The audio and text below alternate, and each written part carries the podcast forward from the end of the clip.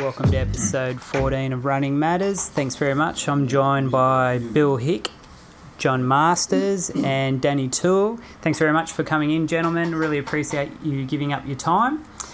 Um, so, we're here to talk about the Bushies. Uh, I'm very excited to hear some of the history of the Bushies, and I guess before we get started, um, I should just mention our partners, which is Allied Health now, uh, compliments of uh, Paul Hadfield, and they're a chiro, p- uh, podiatry, and massage therapy up at Guymere.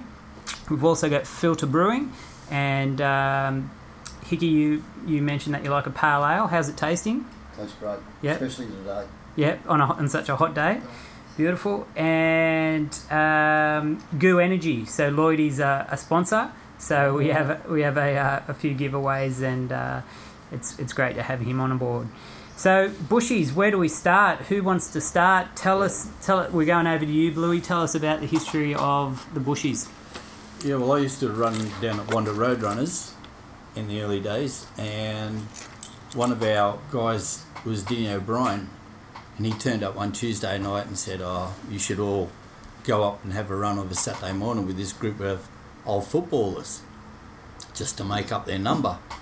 And we, uh, the next Saturday, there were about eight or ten of us all turned up and started a run, and um, we met at the turn off into the national park and all got into one or two cars and followed this old bloke in his ute who turned out to be Billy and he used to take us on the early tracks and from that we had a, a lot of um, wander runners up there with Billy and it just grew and grew and then word got around and it just seemed to get bigger and bigger I've got, I've got a couple of questions. Firstly, what, what year are we talking? And how, how many of the Wanda Road Runners were there? Go on. Sorry. Um, it's back in the uh, late '60s, and we had well, it was Bobby Moffat, John Cadet were the main ones that read uh, from the surf club that did the uh, Wander Road Runners, and Denny O'Brien was used to run with us. He was ex first grade football with uh, North Sydney and St George. I mean, they all came from St George, all Billy's mob, the old footballers and we had Keithy Sadler, who won the first two Southern to Surfs, Wow. um, Paul Flack, Tony Strong, myself, Mick Brannick, Oh, yeah. and uh, a few others here. Yeah, yeah. So how Yeah. many how many of the bushies were there at the time?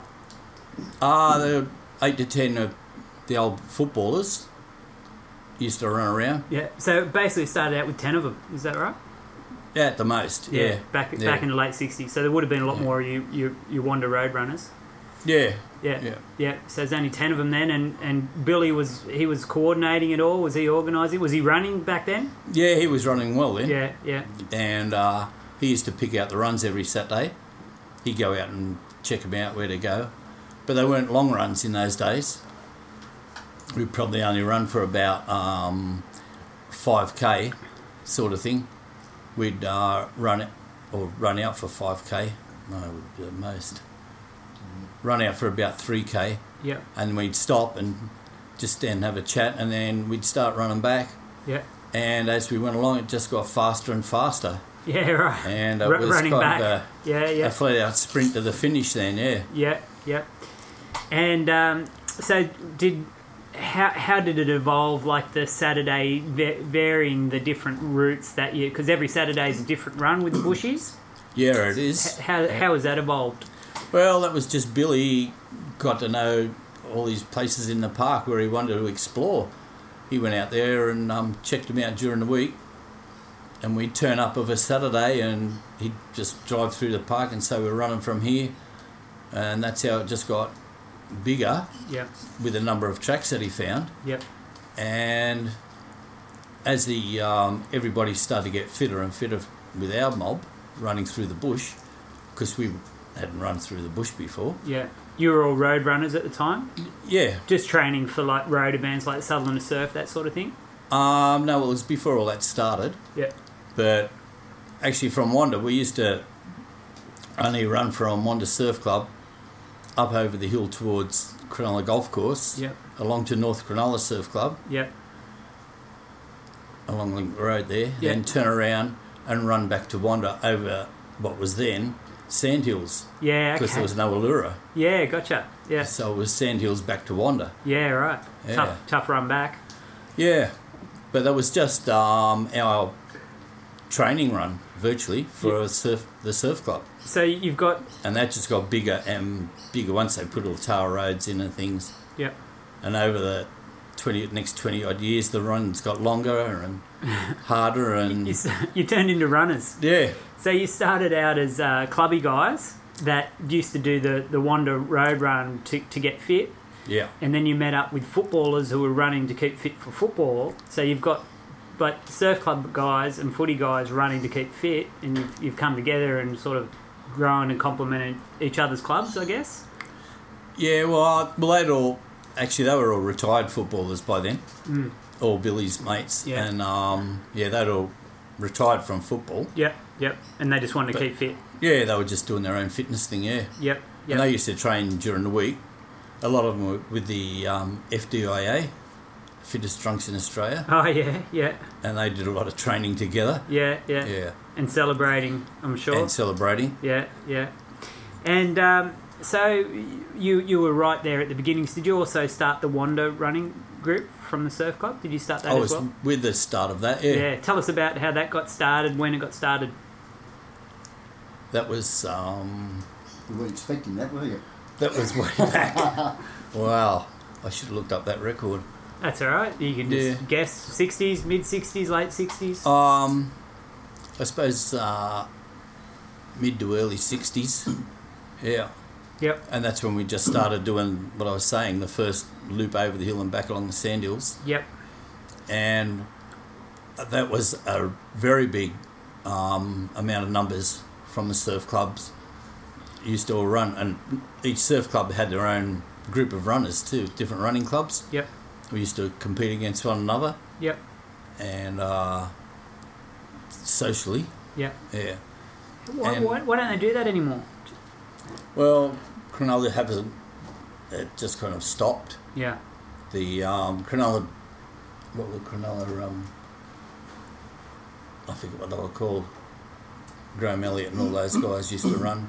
North Cronulla had their own running club, doing the same as what we were doing at Wanda. Yep. Yeah, Okay. and um, yeah, they just virtually s- kind of stopped running Yeah. as So- it phased out. So 'Cause- how, lo- how s- Sorry, I'm interrupting.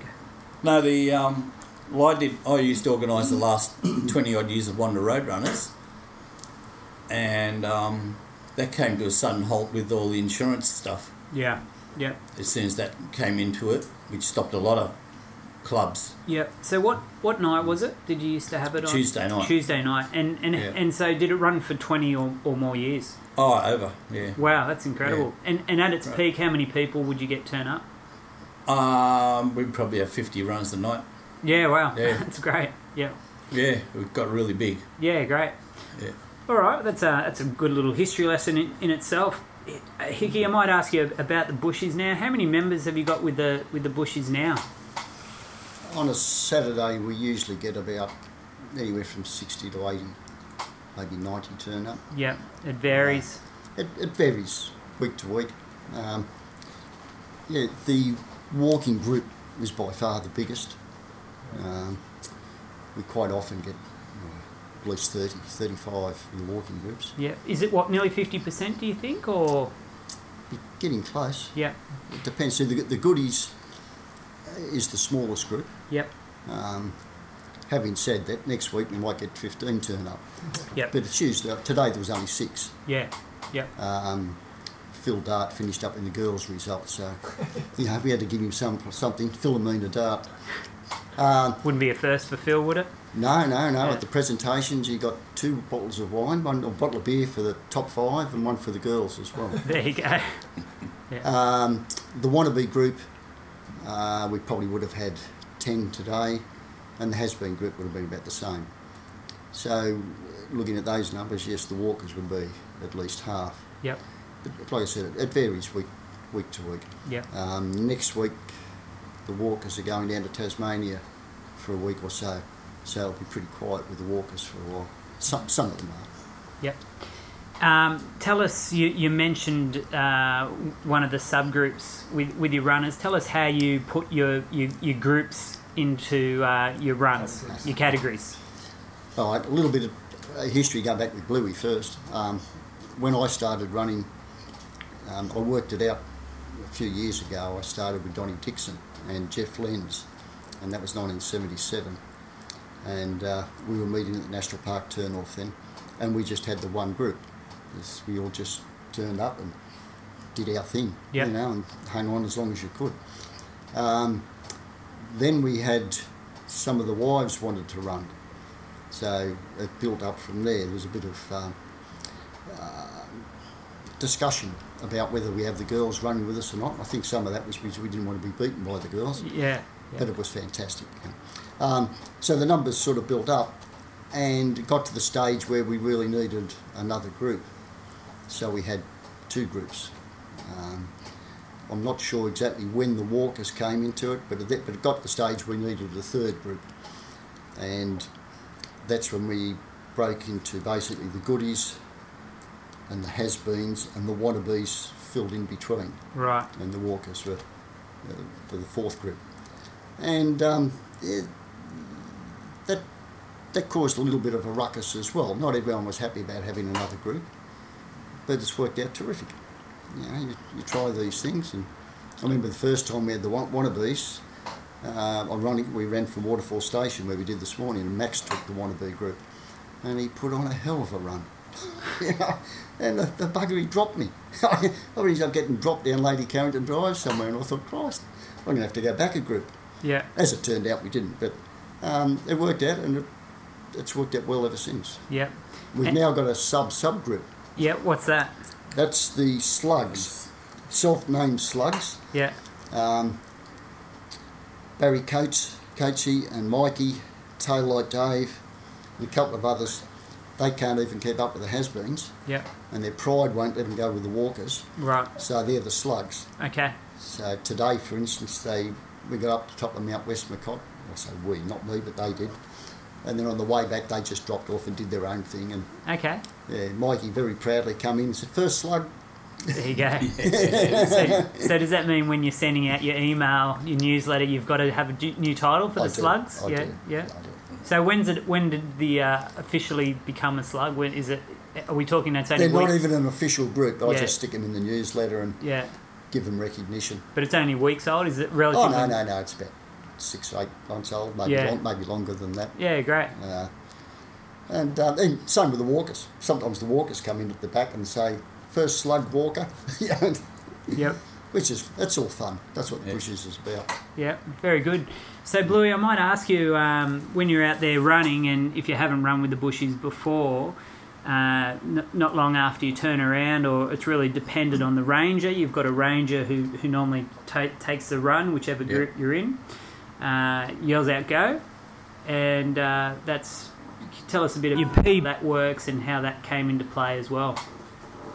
Uh, well, that they had to work out a way how to um, instead of just speeding up and getting s- faster and faster, rather than everybody just taking off everywhere, they decided to um, bring in some of Billy's rules that don't exist, but they're rules, and you have to be behind the ranger when he calls go. Right. It's up to the ranger when he calls go. He can be 5k out, 10k out, or 1k out, doesn't matter. But you have to be behind him when he calls go or you're disqualified. And then he also comes out with uh, all the rules about not crossing the highway if you're running along next to the highway, not crossing the railway lines, all the.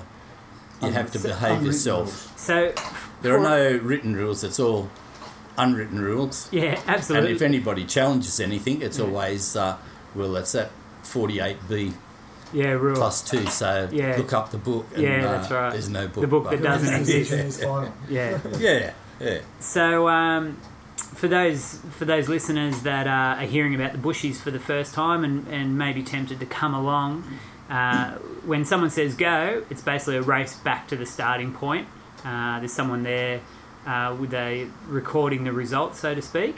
Yeah. Uh, and it- it's normally Hickey. yeah. Uh, so that's that's basically how it works, isn't it? Just you, you go out and three quarters of the run is that fair to say is at, at a comfortable pace, and then when once once the ranger says go, it's on. It's on. Yeah. But it, yeah, you have to keep up, and you've got to be close. Usually, make sure you hear go, Yeah, which is one of the things. yeah, yeah, yeah. Yeah.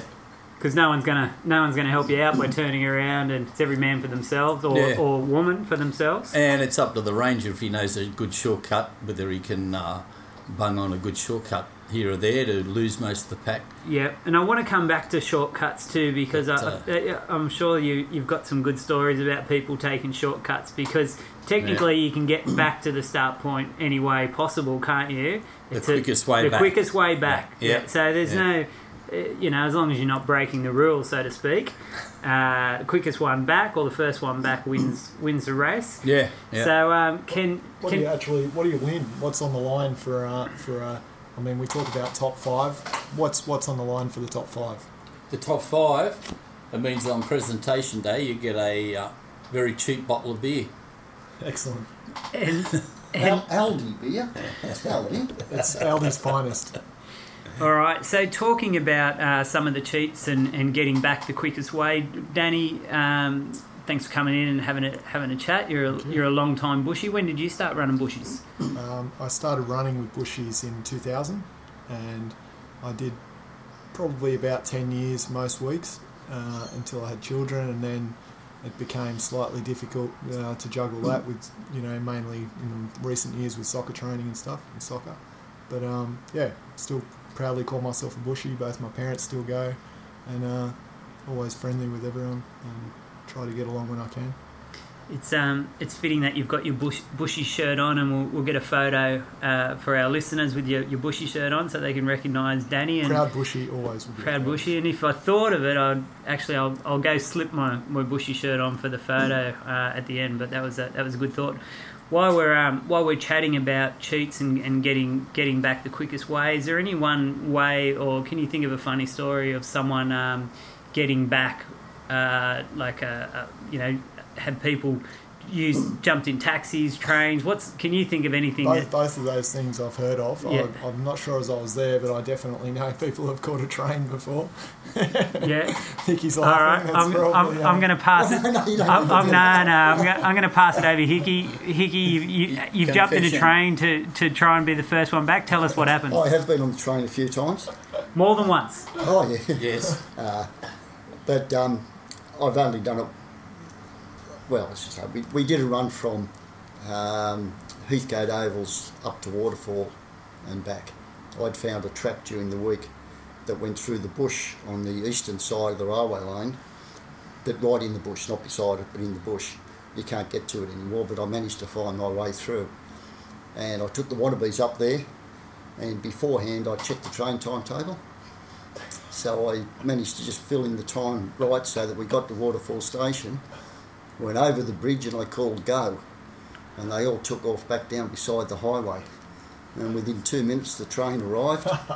and I jumped on the train and just had a leisurely, beautiful train ride back to uh, to uh, Heathcote. It was, it was probably about a five minute or so wait. And um, I got back to Heathcote, and as they come in, I'm just shouting, this way, this way. And, Geez, I got some strange looks. Did you? Yeah. And did you But come? to be in all honest, I didn't. I didn't claim a top five spot. Didn't you? No, Yeah. no, but it was worth it to look at their faces. Absolutely. It's worth it to tell the story. How many years later? It was a long, long while ago. Yeah. That's a good story. But the other times I've been ranger and I've actually taken them on the train. Oh, really? Yeah, yeah. We went to, over to uh, from Como over into Oakley Park, and ran round circles. You know, they they had no idea what was going on. And I took them up onto Oakley Station, ran along the platform, turned round, and they, they had no idea what was going on. Started to go back, and the train pulled in. So I stood at the on the platform, and they were all on edge. Do we follow him? What's he doing? You know, and the doors opened. And I went to go in and then stopped, and they started to turn round, and I jumped on the train. And they all scrambled to get onto the train. We all got in the train, the doors closed, and as we went across Como Bridge, there was a woman in the one passenger, she's looking at us, and I just yelled out the top of my voice, "Go!" in the middle of Como Bridge, at about eighty kilometres an hour on the train. and uh, within a couple of minutes, we got to Como Station, and soon as the doors opened, twenty runners Sprint. sprinted out of the train, and some of them didn't know where they were, you know. And uh, yeah, we won. and I actually got a place that day. I, I claimed the place, Yeah. and I've done the same thing from the opposite direction, coming from Chinelli. Yeah, right. I timed it so that we got the train from Chinelli back to Como. Yep. And, uh, so yeah, yeah, we can have a bit of fun. Like That that. adds that, that adds a bit of variety. Bluey, is there any anything that you can think of that I didn't realise you were so bad, Hickey. Well, you're a good teacher. That's it. do you ha- do you have any can you think of anything, Bluey? Or No, I've Sorry. always been an honest guy. yeah I can think of one with Billy. But the So I- main thing, the Yeah. main thing we did really was knowing a shortcut on the way back. yeah, yeah. Like you'd have the, you'd be dropping off, and you'd see the top three or four go Hmm. in front of you, and then they'd be going along, and you think, well, they've just gone past a track that I know is quicker, going back. Lightly turn off. So I let them get a bit further out and I drop further back and then just take the shortcut back. And a lot of them weren't impressed a lot of times when we've done that. Bill But- Lloyd. that's but that's Lloydy. Blow up. No, Billy Lloyd. Oh yeah, blow up. Blow Billy up. blow up. Yeah, Yeah. it's an appropriate nickname, isn't it? It When he is. blows up, he Yeah. blows up proper. And uh, what about yourself? Have you got a story about Billy? Well, actually, it's two. Getting back to, to getting lifts, we were coming back from Boat Harbour one Saturday. Um, I think it was this, might, actually it may have been midweek, midweek. I'm not sure. We were coming back from Boat Harbour towards Wanda, and we're putting it in, and we thought, right, Bi- Billy was running then. Well, there's no way Billy's going to get a shortcut back here. The next minute, we heard his voice. And there was a tractor out there, and the trailer putting the seeds in for the sandhills. You know, they, they stabilise the sandhills. Yeah. He talked the bloke in the tractor to go back, and Billy's on the trailer on the tractor, coming Get- back Getting a lift on a and tractor, yelling abuse at us. classic. That's a, But uh, with the shortcuts, I I had a really good one with um, Billy Blow Up, and it was always good to get Billy Blow Up. We started down at near the sheds at Audley, and we worked our way up the Humpy Back Whale, Lilla Falls, Waterfall Station. Barry Bullman was ranger, and the plan I'm guessing was to come back from Waterfall Station. Because back in those days, you could run beside the railway line to Heathcote and then through to Kangaroo Creek and back. And I'd worked it out beforehand. I reckon that if Barry called go around Waterfall Station, I could get back quicker the way I came rather than go to Heathcote. So I'm in Barry's ear. Call go, call go. In a minute, in a minute. I said, Barry, call bloody go. All right, so he called go, and I just eased off, let them all take off down the railway line, did a U-turn. U-turn. Paul Sanger came with me, and back down to Lula Falls, and I'm fairly good in the rough stuff, and I took off. Beat Billy Lloyd back by about 15 minutes. oh, right. And what made it even worse is Paul Sanger was he came in about ten minutes behind me, but that was enough to be in front of Billy Lloyd. And Billy Lloyd come in and he saw me, and when he saw Paul Sanger, he went off. yeah, he was not happy. So yeah, that was a good day. That's good. Yeah. So, um, what about uh, the? A lot of the bushies have have these great nicknames. Tell us, uh, you know, who, who started who started giving giving the bushy runners the nicknames, and t- can can you tell us some of the Oh. Well, some of the nick- like you might have some favourite nicknames, and you might Yeah. tell us some of the origins. Is there? I'll, I'll, I'll go to you, Bluey. What what are you, your yeah, thoughts? well, it started off with our in the uh, surf club. Virtually everybody gets a nickname in the surf club. yep. So when we've all progressed up, joint run with Billy, and Billy was a good one at giving out nicknames Yeah. for anybody and everybody. Yeah. But uh, that's where the, a lot of the nicknames came from to start with. Yeah. And um, one of the best ones I reckon was one of the guys called Coco. Yeah. And because when all the blokes ran, there was no worries. But when the women started running, they, my wife says, "Look, I, I can't say call out Coco," and I says, "Well, it's only the guy's nickname. Just just pretend it's a nickname. Just call it out. And he, Yeah. If you want to stop him or follow him or something like that." Yeah. Yeah. and it because when the women started, it took quite a while before anybody was gaming up to call out the cocko. And how do you get how do you get the name That's- how that's do you get such the a name fame one Coco? now. Ah, his name's Bobby Calhoun. Uh, okay, Yeah, cocko. Coco, uh, we're close, I guess. Yeah, Yeah. yeah. Nothing else he's No. done to get that nickname. No, no, no, no, no. Yeah. Nah. And uh, what about?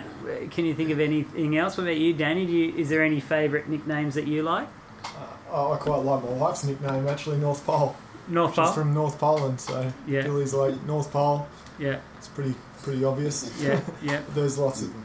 There's Yeah. lots of them. Uh, one good one we had was Richard Woolmer, uh, solicitor, and um, it was a long while ago, and he drove a car that was a turbo. Mitsubishi Richard Corsa. Turbo, Turbo Dick. Turbo Dick, yeah. Which is probably a bit harder for the girls to call him Coco. Even. But Absolutely. well, they used to that, didn't they? yeah, oh yeah, yeah, yeah. Yeah. So, is anyone um, is anyone handing out nicknames these days with, with new runners that turn up, or Uh, Billy's been doing a lot of the uh, new nicknames. yep, Yeah. Yeah. yep, When when Billy passed away, I basically fell into the job because no one else was putting the hand up. yep, And because I write the newsletter, I'm taking the names down, so I suppose I'm responsible yeah. for qu- quite a few of the newer nicknames.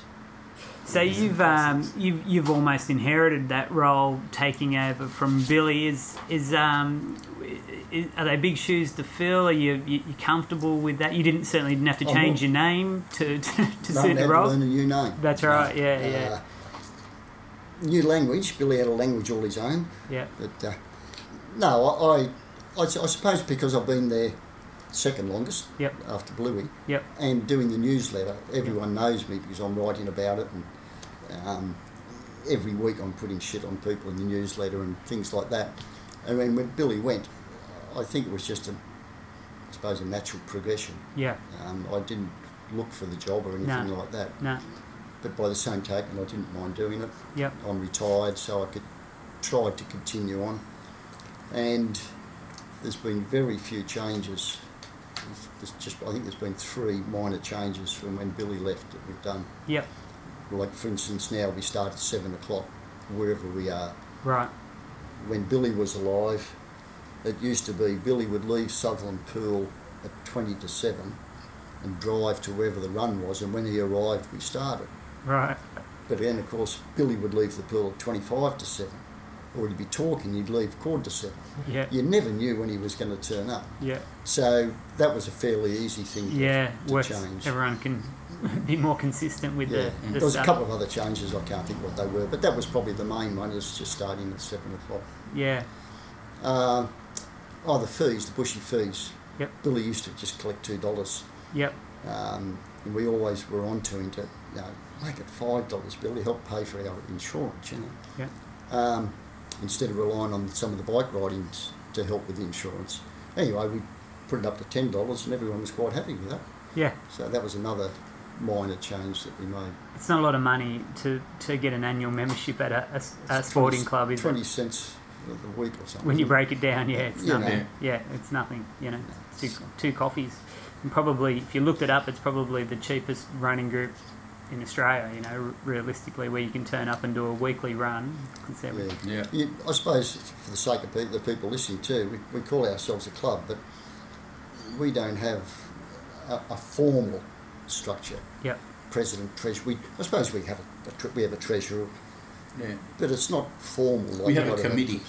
an ad hoc committee. Isn't Committee, It? There's, yeah. there's ten of us really that, if anything comes up, we will get together and put our heads together and talk about it. So more about the club. Um, how do people how do people find you? You run every Saturday morning. You run at seven o'clock, but you've got a different location every Saturday. So if somebody's listening to this podcast and it's midweek and they go, "I'm going to run with these crazy bushies," how do they find you? How do they find out where the run is? Tell us a little bit more. I've got no bloody idea. A lot of it is just uh, word by mouth. Yeah, Um, people like people mention that they're with the bushies, and people hear about it, and and it, everybody knows it's Saturday morning, so it's just a matter of a lot of people um, just hear about the fact we we start um, from different places, and they just ask questions of different people that were bushies, you know. It's just word of mouth mainly. Yeah. People get put Yeah. onto us. Yeah. Yeah, We so- have a lot of different people turn up all the time. Yep. Um, a lot turn up and realise it's a bit harder than what they wanted and don't turn up again. Yep.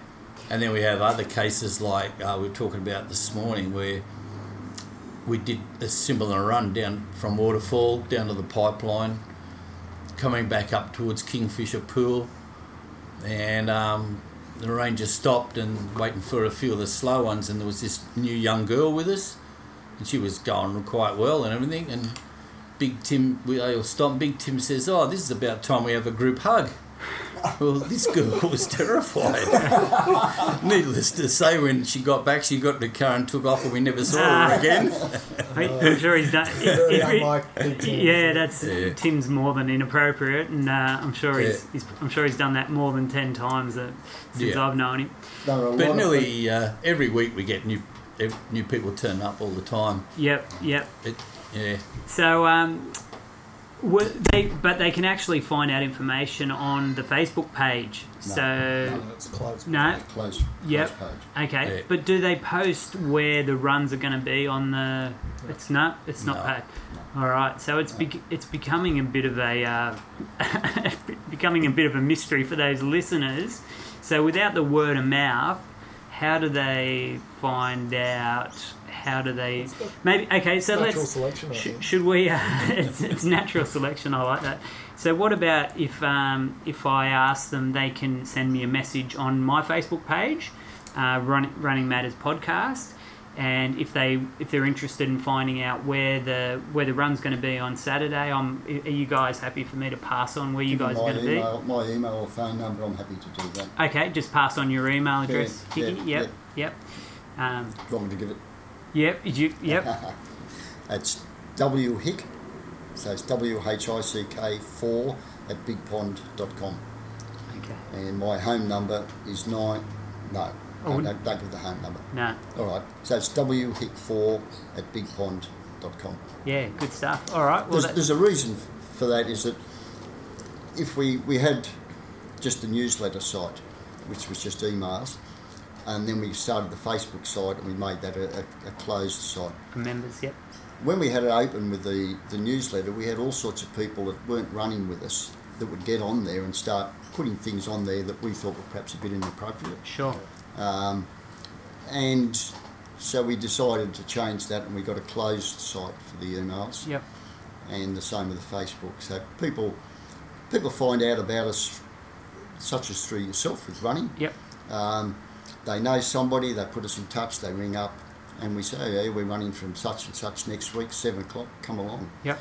And if they run with us, well, we'll, we'll get them onto the newsletter site. Yeah. Right. But we don't want just anybody coming or trying to join. I Right. think I think the from from my experience and knowing a few people who have come along and who don't run anymore, and other people who have come along and are lifelong dyed in the wool tattooed members now. Um, there's definitely a type of personality which gets along well running with this group, and I think if you know someone that per- and that person is already a bushy, they can explain that sort of thing first, and you know they might bring a friend along, and they're not going to bring someone along who doesn't suit the group because I'm just getting back to the nicknames. Some people might not be thick-skinned enough to turn up, and somebody call them uh, some of these nicknames. I'll, I'll go through some of them. Pretty funny, Porco. but yeah, I mean Porco. Uh, well, Tail Light, Father Bill, Sleepers, Deadly, Fat Girl 2. There's obviously a Fat Girl 1 there somewhere. Chopper, uh, S- the Smoker, there's Fat Phil. Um, yeah, there's, there's tons of good ones. Black Duck, uh, Little Wayne, Fat Wayne, Gingerbread Man, Bankers Broad, Roger the Dodger, uh, Flat Steve, The Dancer, Blow Up.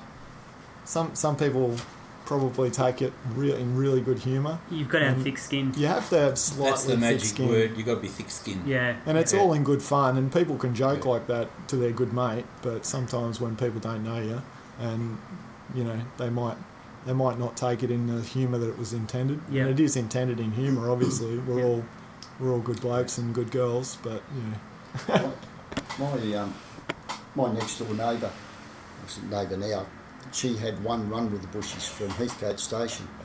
Uh, Pina brought her along, and she finished up in tears. Oh, really? Yeah. Did she run with Tall Timmy? No, no, no, no. She fell off the back and didn't know where she was, and the go was called, and Jeez. she managed to stagger her way back and was never ever going to run with us again. Yeah. So she just perhaps wasn't suited to our sense of humour. Yeah. Yeah. yeah. But uh, we would have a lot of people, and hundreds and hundreds, without exaggeration, that have run with the bushes once. Mm. Yeah. Yeah. Yeah, that's right. The, the, the, the one runner. And then, as Danny said, though, we've got people that haven't run with us for 15 or more years, and they still get the newsletter and follow what's going on. know, identify as bushy. Yeah, It's when, when, when you know people and, and you're proud to, you know, associate with the club, you're, you're always bushy. and appreciate their sense Yeah. of humour. Absolutely. and well, Billy created that sense of humour too. Yeah, actually, one of the other girls that got a um, was went complaining one day that she didn't have a nickname, yeah. and Billy was Billy, and he says, "Oh, well, you're fat girl," and this other woman was standing near and said. How come she got a nickname and I didn't? He said, "Well, you're fat girl too." so she ran straight over to the other group of people at the stand and said, "I'm fat girl too." She was real proud. She's happy. She got a nickname. She got what she She's wanted. really proud, yeah. Yeah. Yeah. Yeah. That's awesome. Usually somebody does something wrong, wrong in that they do Yeah. Uh-huh. something silly or whatever, and it Yeah. just needs to be a little thing, Yeah. and they get Yeah. a nickname. Yeah. Yeah. stinks. Like Billy, uh, one of our presentation days going back many, many years, and Billy decided the group that were running this slow women to call them all toads, and he presented them all Yeah, yeah. with the toads. Yeah. And my my wife, who used to lead them, became the queen toad, Oh, really? and still is queen toad. Queen Toad. Yeah, Yeah. On the rare occasion she gets in the top five, Yeah. she goes in as Queen Toad. Queen Toad. That's There you go. The coin. yeah. But I like- that's uh, I like the nickname Six Bricks. That's um. That's that's a that's a that's funny. monumental too. Yeah. That's a Yeah. that's a good nickname. But that that has nothing to do with her intellect. No. She's very, very bright. No. I've got to say that. Yeah. Yeah. Absolutely. Do you Absolutely. know the story for that? Tell us the story. She was getting renovations done on the house where she used to live at Loftus. And at the time, the bricklayer was working there and she was helping the bricklayer.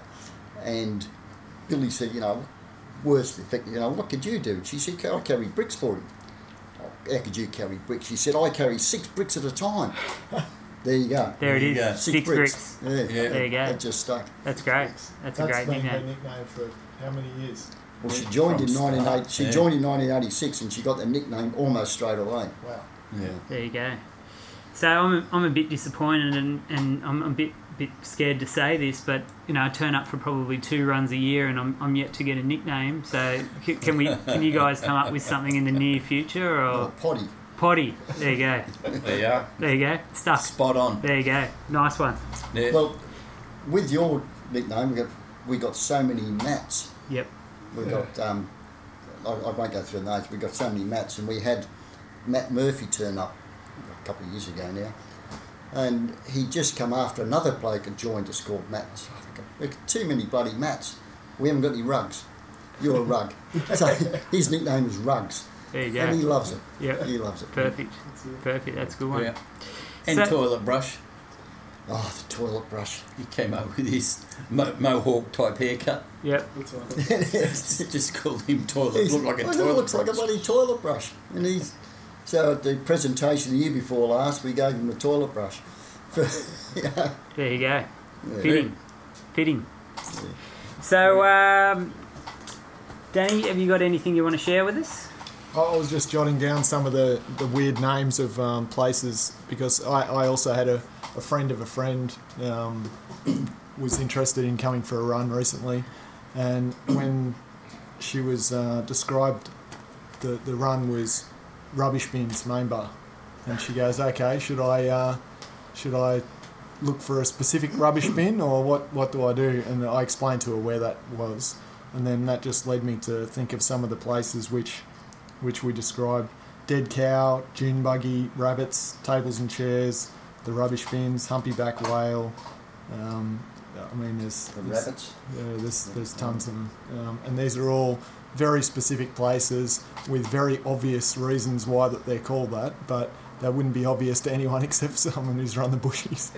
so that's it's quite funny. Any others that you could think Well, I of? reckon the best descriptions when Dennis was taking the um, the slow women group, Billy would ring up on the Friday night and tell her where to run.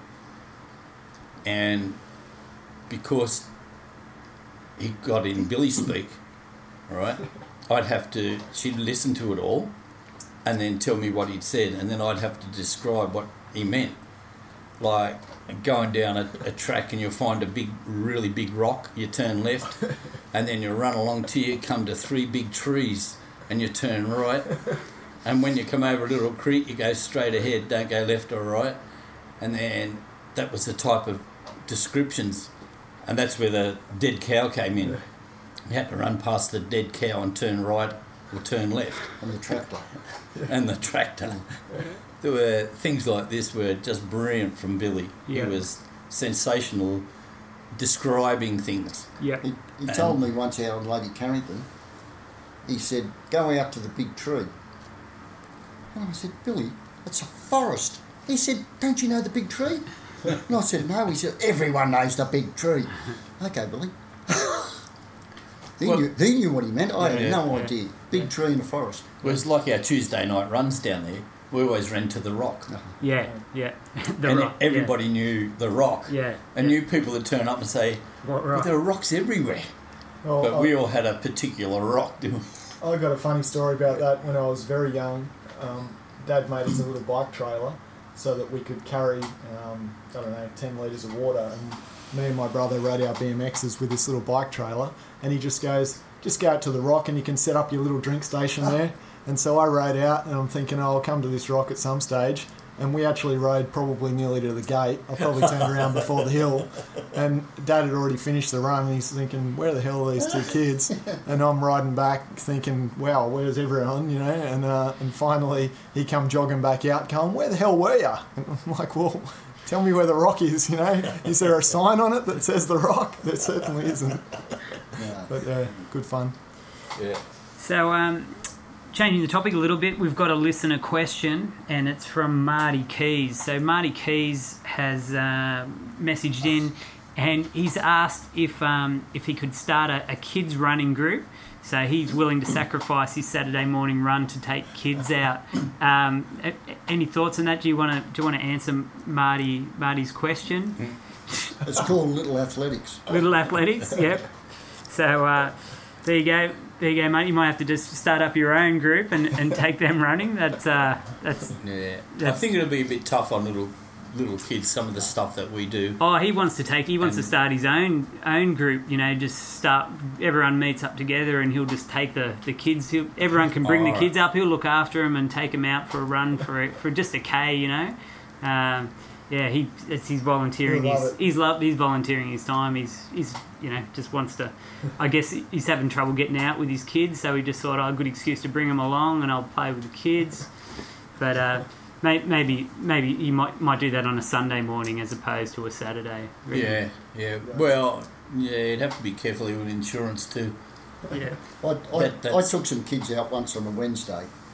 Um, went because the bushies run on a Monday and Wednesday as well, but n- nowhere near as big as what the Saturday is. And we're out a Wednesday out at the another name out at the table and chairs, which we all know the table and chairs, but no one else would know because there's no table and chairs there. But there used to be many many years ago some table was. and chairs near the, Yeah. black the Geary turnoff. So they had a group of kids there, and I said, "Oh well, I'll, I'll take them down." So we went. I took them down to Curra Moors, and I thought, "Oh, I'll walk back up what Billy called the Red Brick Road fire trail, which brings you out north of the table and chairs, and then back." Well, of course, I hadn't realised how far it was, and I was used to running it. We were out for so long. When we finally come back to the road with this big group of kids, there's all these mothers there. They weren't happy. they, were in, they were in their cars, they've driven up trying to find out where their kids were. And um, yeah, I never did that again. So, freaking out. yeah. Yeah. So So where's where will the bushies be in twenty years? Where do you see the the, the future of the bushies I'll going? probably be in a nursing home. Yep, yep, Lou was a year younger, so he'll be getting close to it. yep, Having wheelchair races. yeah, yeah. Billy But- did. Billy did that. But he got his hip done. Remember that down Yeah. in Melbourne? Yep. Billy got his first hip replacement down in Melbourne, and that they got him after the, the operation, put him in a wheelchair, and he's racing up and down the hallway with other people. In the, I don't know how fast he was going, but he was racing up and down with a wheelchair. It's always been a competitive bugger too. Oh yeah, Well, it doesn't matter what it is, he has to compete, doesn't he? Yeah, that's He's always- always got to compete with you. And even if he wasn't competing running, he'd be in a wheelchair or he'd be out hanging out the car, putting shit on you and during your run, or handing you a bottle of water at the same time as telling you you're nothing, you're never going to make it. Yeah. But it's his uh, term of endearment, I guess. He had a lot of uh, reverse psychology, Billy. Yeah, Yeah. yeah, He'd always tell people they'd never make it. And, Yeah. uh, they were nothing. And yeah, yeah. He used to, uh, when I was remember training for the Canberra Marathon, he used to drive off in his car and go, You'll go the worst out of the bushies, but you should still turn up. and and, uh, Yeah. yeah. yeah, just basically say you disgrace yourself, but you might as well keep going through with it or Yeah. something like that, you know? Well, he, he had JB at the Sydney Marathon at um, ES Marks Field when he lost his teeth. He, the Sydney that JB came in from the marathon along the finish straight, and I happened to be working on the timing at the time. Anyway, J, JB come in and he's chucked his heart up, including his false teeth. Oh, really? Yeah. And uh, Little Legs picked his teeth up. And Out of the spew. and I think that was the time, Billy might correct me, that Billy told him to take his bushy shirt off, you're a disgrace. he had his bushy singlet off. And the poor bloke's just chucked his heart up, finished the marathon, and Billy's there saying, Take that shirt off, you are a disgrace to the bushies. Get rid of that shirt That's hilarious because you can't try any harder than throwing up over the line after doing a marathon. Yeah. after doing a marathon. But Little Legs is a dentist. Yeah, So he's seen the spew and he's seen the false teeth and knew how much they were worth. yeah. So he's reached in there and pulled them out. he thought that was important. Which it is, really. you know, Yeah, In the big yeah. scheme of things. So, any concerns b- with the because the medium age for the bushies is is getting older, you know, and and do you do you what do you do? Do you do you rather than seeing the the bushies getting older and and not injecting younger members in the community, is there something that you guys think about to think, well, how do we keep it going? You know? I, I don't worry about it anymore um, because we are getting newer people come in. Yeah. yeah you're not that old. No. Um, we got certainly got some some of the goodies. Yeah. Um, certainly younger. Um, we've got Beck is a girl that's just started with us recently. He was the one I was talking about. Oh, was it? Yeah, Beck. Yeah, um, there was another one whose name, oh, Jess, I think, was another one that come along recently. Um, we started a fern tree oval uh, a couple of months ago, and the woman that lived opposite saw us and started talking to Popeye. There's another nickname for you. started talking to Popeye, and he said, "Well, come along next week. We'll be at such and such." Yeah. And that's Pip. So she came along, and she's been running with us. Yeah. Today at Waterfall, she brought her sister along. Yeah. There you go. So, you know. So the club's 50 years old. It's it's going to be safe for the for the future. I Is think The so. future's safe. I Yep. think so. Yeah, because we there are a lot of younger runners Yep. coming along. Yeah, just friends of friends and word of mouth as usual. Yep. And a lot of the girls and a lot of the guys Yep. because they know it's um, a tough thing to do. People hear about it and know it's a, The a challenge. tough workout. the yeah. challenge. Yep. And uh, we, we it's- don't have to worry about it either because we don't really care if we have 120 turn up or whether we have 40 turn up. The people that are there have a good time. the people that that there want to be Yeah. there. Yeah. Yeah. And I suppose catering to to walkers as well. Um, you know, is Well, it's half full of ex-runners, isn't it, Bluey? Yeah, a lot of them are half runner. Uh, half of them are ex runners, yeah. and a lot of people who've just heard word of mouth that they can go for a walk with us. Yeah. You know, they've never been running with us. They turn up and just enjoy the walk. Mind you, they have to have the same sense of humour though, because we've had quite a few walkers that only turned up once. Yeah. Yeah. Sure. An old, an old neighbour of mine, I met him at Ingadine, and he's, he was walking. I said, "Oh, come along, you know." And unfortunately for him, we were walking from Geary. Uh, And It's a uh, nice flat run. yeah, we headed straight Yeah. off to, to Little Geary and straight up over the stairs and down to Era. You never saw him again. Yeah. He never come back. yeah, No. a bit of a shock. Yeah, it was too much for him. Yeah. Someone's going to start a club. Walked with the bushies once. What do you think? yeah, yeah. ran with the bushies once. They, Yeah. they might have a subgroup. Run, run with the bushies once. Walk with the, the bushies once. Another w- place where the bushies got well known too is whenever you had to go to a physio for your sore, sore leg or sore knee or something like that, Yeah. and they'd ask you, "Oh, yeah, what are you doing?" I say, "Oh, I run through the bush a lot," and they say, "With the bushies," and you say, "Yeah." Run. He said, "Well, that's why you've got injuries. All this stuff I hear about you people, it's just, it's real, and you're mad." Yeah. Right. Ca- Kane McPherson. No, but any of them. yeah. And you go to another one, you might have I had a lot of tr- tr- trouble with my shoulders from work. Yeah.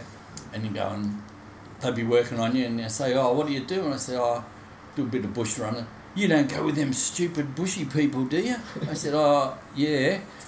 and you feel them whack into your shoulder. and you think, Oh, geez, mate, give me a go. That, that might have been a one-timer. But it was it Yeah. just showed that um, just the word of mouth. No matter what physio Oh, you cool. went to, they knew about the bushies because Yeah. of people they'd worked on. Yeah. There's not too many people in the area that don't know about you know the group. Bushies, Yeah, yeah. The bushies. Well, So- we've done a lot of good things too, Yep. Absolutely. Yep. besides all the crazy stuff. There's, speaking about doing the good things, we started off with the triathlon, the Bushy Triathlon. Then we Yeah. did the Bushy Ultra. Yep. And now we help with the Coastal Classic. All right. but we Let's, used to, but we did the uh, thing with the Sutherland Hospital before that. We Back in the raised old- money for the machine there. Big, yeah, that was a big deal. We helped at the Surf Life Saving Titles tr- a couple of times. Yep. In the very early days. Yeah. So we, t- tell us Uh, about the. Uh, sorry. Tell us about the uh, the ultra, the, the Royal Ultra. What what did that in, entail? Tell us about that event. Um, it was a 50 50. It was 50k, 50 mile from memory. well, it was totally crazy. I reckon. Yeah. Two days. We over did two a- days. No. No, no, no, no. It You started either either out- one or the other. Oh, started okay, out yeah, as got it. 75k, and Max Bogenhaber was in, involved with it, and they asked him to select a track. So every big hill in the national park that we ran, he made a track that included the lot. Yeah. Right. And these, it was terrible. These people all did it, Yeah. and it was hard, Yeah.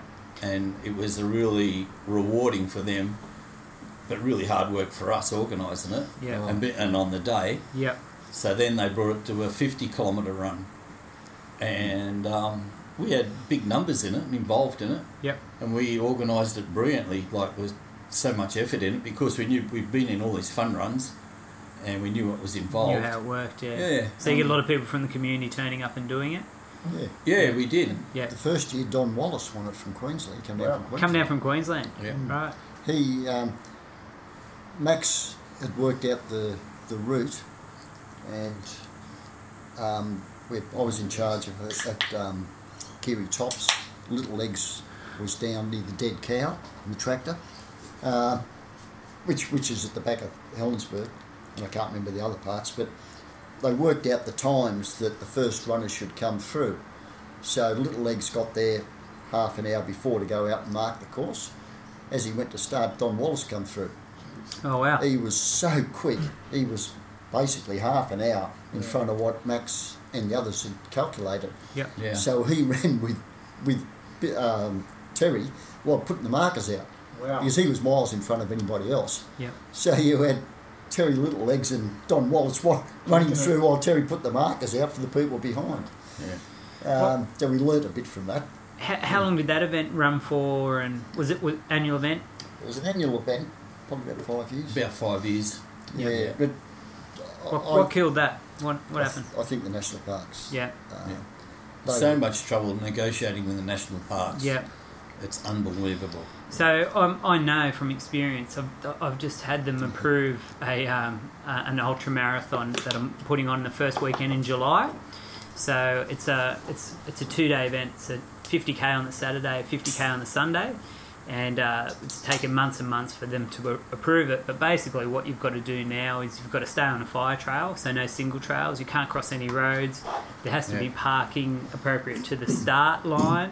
There has to be toilet, public toilets where you where you start and finish the event. Uh, so there was a lot of uh, hoop jumping to get it through, uh, but it's No public holidays. no, you can't have it in public holidays or school holidays. Uh, but anyway, we- we've got it through, so that's exciting. so that's n- good. national parks, yeah. So we've got, I'm I'm calling it the, the Royal Double Ultra because it's 50 k's on the Saturday and 50 k's on the Sunday. Uh, so it's nice Hmm. to have something back in the national park, something close that, that people can do. You know, Yeah. hopefully, well, I'm sure we'll get a few bushies Yeah. attending that. You know, so that'll be good. Because Yeah. we used to run the uh, triathlon also. That went for exactly 10 years.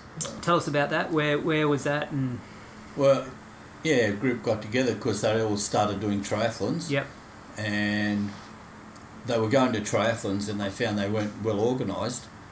So they got together and said, look, we want to have, show them how a triathlon should be. yep, So they got together and we organised this triathlon. Started down at Audley.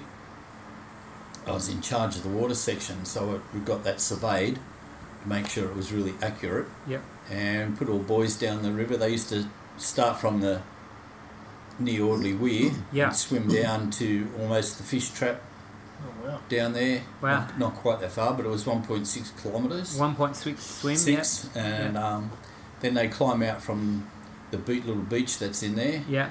and we put carpet all the way along the road, from there all the way back to the causeway, and they'd run back along there, then jump on their push bikes were in there, ride up the hill to waterfall.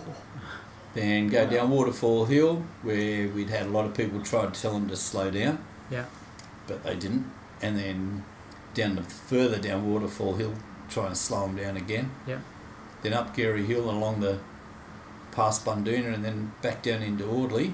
So a full lap of the park, Full so lap to of the speak. park. Yeah, Full how, lap of the how many k's is that? 40.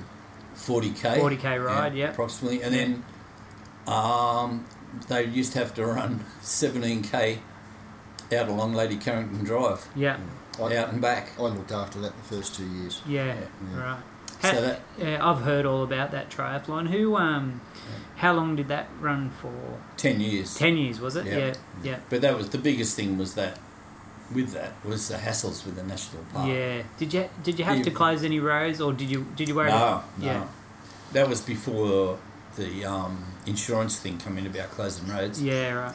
But because it was a, a sealed loop sort of thing, like there were no nobody coming in from your left. Right. So all left hand Yeah. turns all the way around. Yeah, gotcha. Yeah, So it worked out well that way. yeah, yeah, Bit tough going up. Uh, I did it once. I've only ever done two triathlons. yeah, And I, you come out of the swim, you've got to ride straight up Audley Hill. yeah. That's a bug. Yeah. Yeah, It was cruel. yeah, It was cruel. And the same as that, like after the first year, they said, "Oh, we'll make it a a ten k run because that's what they were doing ten k's." And I never did triathlons, but I insisted that they kept it at the seventeen. Yeah. and um, I often look back at it now. I think, oh shit, what a bastard! yeah. yeah. Hard but fair. yeah, um, I thought if they want to do them, make them run hard. Yeah, yeah. Yeah. It- It was funny with the carpet. We used to get second hand, or just our carpet off cuts, and um, lay the bits of carpet down. But of course, sometimes the carpet had staples in it from where they'd been pulled up, Ooh. and uh, now and again we get complaints about the staples. Just tough. Just conditioning. That's, uh, yeah, that's tough. Conditioning. Bushes are tough. Yeah. There's a, Yeah. there's a couple of funny things happened there. Um, the bloke at the bait shed at Audley put in a complaint to National Parks about the triathlon. There was one year the first girl came in and she came out of the water well in front, but she was a fair income triathlete. So she's running um, just past where the bikes were, got a bag, stripped all the gear off, and then put a bike gear on and jumped on the bike and off she went. And the bloke at the bike shed complained because the girl had taken her clothes off. Bloody hell. Whereas all of us who happened to see it thought it was fantastic.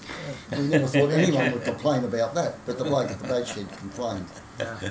Uh, but there's a guy that um, runs Ian Coles, you know Colesy. Yeah. Um, Colesy come in the triathlon one day, and Colesy was was very dedicated. He had all all the right gear, and uh, He was really fixated on it, and he'd come out of the swim. He's run along the carpet into where the bike racks were, got his, got changed, ran back out. And you think about that, he's supposed to be on his bike. he's got changed into the bike gear and ran out of the bike area. Goonie and myself and a couple others were yelling out to Colsey, the bike, the bike, you'll need the bike. Wrong one. That's a long run. he's, he's had to come back in and get his bike and then go up. That's pretty funny. Oh, mate. And so the Bushies have a, um, a cycling group too. They've got a, a Uh, bike, bike club. Did have, Yeah. which has um, faded off a bit, Right. but it became very big when they were all doing triathlons. Yeah. Yeah. Yeah. So- I mean, they still ride. Um, there's quite a few few of them still ride during the week. Yeah. I, Yeah. I, I had the feeling that um, well, I, I know that we there used to be the ride down to Canberra and then the Canberra Marathon, Yep. and um, th- isn't there the Bushies bike tour? Do you, do you Yeah. still annual There- bike there's still- tour? That's still done there. Yeah, There's still a, there's still a, a fair group of bushy bike riders. yeah, yeah, Um, uh, they ride on Saturdays, and, but mainly Sunday mornings. They have rides during the week, and then they organise the bike tour every every second year. yeah. Oh, it's every second year the every bike second tour. year is the, bi- is Yeah. the bike. It's too much to do it every Yeah. every year Yep, because there's a heck of a lot of organisation yep. Where goes into it. where do they go on the bike tour? Everywhere. Uh, yeah, everywhere. They've mu- done Mudgee a couple of times, two or three times now. But the the first ones, um, we, in hindsight, we made it too difficult because we did day by day. We get ride for a day, sleep overnight somewhere, and ride the next day, and so on. Um, we learnt from that, and a lot of the tours now they go to one place and do rides out from that place, and like Come a back, star, and yeah, come rather back than each night. moving accommodation. Yeah, Yeah, yeah. So in the old days, um, and I, I had a lot to do with organising the early tours, and we had 110, I think, on our Wow, second tour, over 100 on the next one. that's a lot of work. Mm. So um, yeah, we they were pretty big deals Yeah. back in those days. Yeah, Uh, now I think they restrict it to about 50, yep, um, and as far as I know, they generally start such as at Mudgee, and they can ride to different places yep, from there. I'm not sure where they're going next next year. yep, Uh, no, it's this year, I think. I think it will be this year. yep. So the, yeah, the bushy bike riders, they're s- they're still they're still going. Yeah, Um, that's the goodies I've been talking about. The goodie bike riders. There's also the slower bike riders leave from Sylvania Athletic Track on Sunday morning and ride out to Kernell and back. do they have a name? Bushies. Yeah. Oh, and I just thought a name for the slower riders. No, Right. Ah, just called the Doesn't has sound- beens. has Yeah, been. Yeah, yeah. has been. Yeah. Yeah. And so, but um, that all started way back in, in 1988, yeah, Yeah, and um, bicentennial. yeah, and Billy decided, well, we'll do a bike ride and we'll go from Kernhill to Canberra. just a little ride. No, Yeah. Uh, hang on, hang on. Via Kosciuszko. Was it like Oscar? Was it really? Yeah. So that was their initial off the off the hook. Let's do it. Yeah. Yeah. And Little Legs said, "Well, if we're going to it's bicentennial, we should ride from Ca- um, from Kernell." Oh, we, okay. We we done the every year we used to ride from Sutherland Pool via Macquarie Pass to Canberra. Yep. We'd ride to Goulburn the first day, and then the next day we or next morning we'd ride to Canberra. And the day after you got to Canberra, was that the Canberra Marathon? right. Yeah, That that's was pretty right. impressive. Like to ride from Sydney, and then to Goulburn, stay Goulburn overnight, and then from Goulburn ride to Goulburn to Canberra, and then run the, the marathon. Marathon. the next Well, what's day. impressive that's was really, Linda Walton did that. She was the first girl to do it, and she ran two fifty four. Wow. That's impressive. Yeah. After Always. riding how many how many k's is it to Canberra? Three hundred. Three hundred k's. Wow. It's 210 the first day and roughly 90 to 100 or something Bit of- the, the Bit of next a day. taper into the marathon Yeah. the day before. Poor Kim, Kim Saunderson, Kimbo, she would have been the first girl to do it. Yeah. And she rode into a bloody crack at Maroon in the highway and fell off and injured herself. Oh, that's a shame. And um, yeah, she would have been the first. But anyway, the next year Linda did it, 254. Wow. But the but the the Kernel one, yeah, we we thought would be all right to ride from Sutherland, but Little Leagues, of course, said no, no, no, bicentennial. We should ride from Australia's birthplace to Australia's highest point, to Australia's capital, in three and a half days. Wow. So we rode, it was roughly 240 kilometres to Goulburn, roughly, and it poured rain all day. The next morning we got up really early and we had a 240 kilometre ride to, I think it was Berrydale. So we did 240 in the rain, 240 in the rain, and when we got to, to Berrydale, the third group, because we had three groups, got in just on dark. The sun had gone down, there was just a little bit of light left in the rain. And the next day we rode from there to Charlotte's Pass, and thankfully we couldn't run to the top. His little legs wanted us to run to the top, but the national parks wouldn't let us, which was fantastic. This, uh, this little leg sounds like a sicko um, Masochist. masochist. Yes. Tell, tell us about tell us about little legs. I- i- Is he a a handy runner or what? What, what can you tell us about Yeah, little legs? Yeah, yeah. What's did he have some pretty good PBs? 244 marathon. Yep. Yeah. What about you guys? He, Uh, uh, um, what, what, well- what are some of your PBs? No, just on Little Leagues there. He played uh, first grade rugby for Ranwick Really? as a hooker. Yep. And he was only a little fella, but he was their hooker f- when they won all their grand finals there with the Elder Brothers and all that sort of stuff. Wow. Yeah, so he was a, Mm. a He's a tough little sportsman. fella. Yep. Yeah. um, He's Short, obviously, little legs. No, well, Well, a little in height, Not that little. but Yeah. we already had a Terry Big Leg, so we couldn't have two big legs, so we became Terry Little Little Legs. Legs. Yeah. Right. yeah. If, if I just get back to that first bike tour again, when we couldn't go up Charlotte's Pass, we went down to oh, Kosciuszko. We went down to the hotel, I think it is, at Charlotte's Pass, and Trish Griffin had worked there at some stage and knew the guy there, and I was the, the treasurer. I had, I had some of the money. I said, "Let's get some hot chips." And so we had, I don't know how much I spent a fortune for bushy money on hot chips, and the guy just kept bringing ho- hot chips. And Billy Courtney, Gypsy, and someone else got stuck into the port. So they're drinking port and hot chips. and we were staying in Perisher, so we had to get Oh, a long way. from Charlotte's Pass, you had to ride up the hill to get out of Charlotte's Pass to ride down to Perisher. We couldn't do it. Yep. We couldn't do it Too sloshed. the guy at the pub had a trailer. So he made two or three trips with all the bikes and the trailers, and we got cars to carry us back to Charlotte's uh, to Perisher. The next morning we got up and it was snowing. Oh, really? So we'd ridden for, for three days into the rain. Yeah, and then it snowed. I bet a few and- people were happy about that. No riding. We, no, we rode. Road in the snow. Yeah, Yeah. yeah. Uh, I only had shorts. I didn't know anything much about riding. I didn't have only fingerless gloves, shorts. So we rode down to Jindabyne, but some of them caught the, the tube.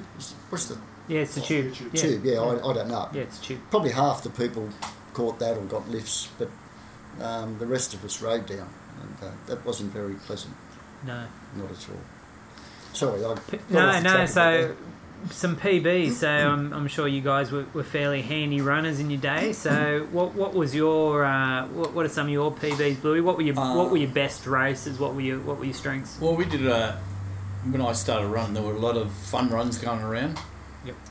And we used to run in them. But um, my best time for the Southern to Surf was a 750, which. Um, Thirty. seven- 3750, Yeah, wow, yeah. that's flying. Yep. Which amazed a lot of people. Yeah. But I ran with one of our top runners, Terry uh, Keith Sadler. Yep.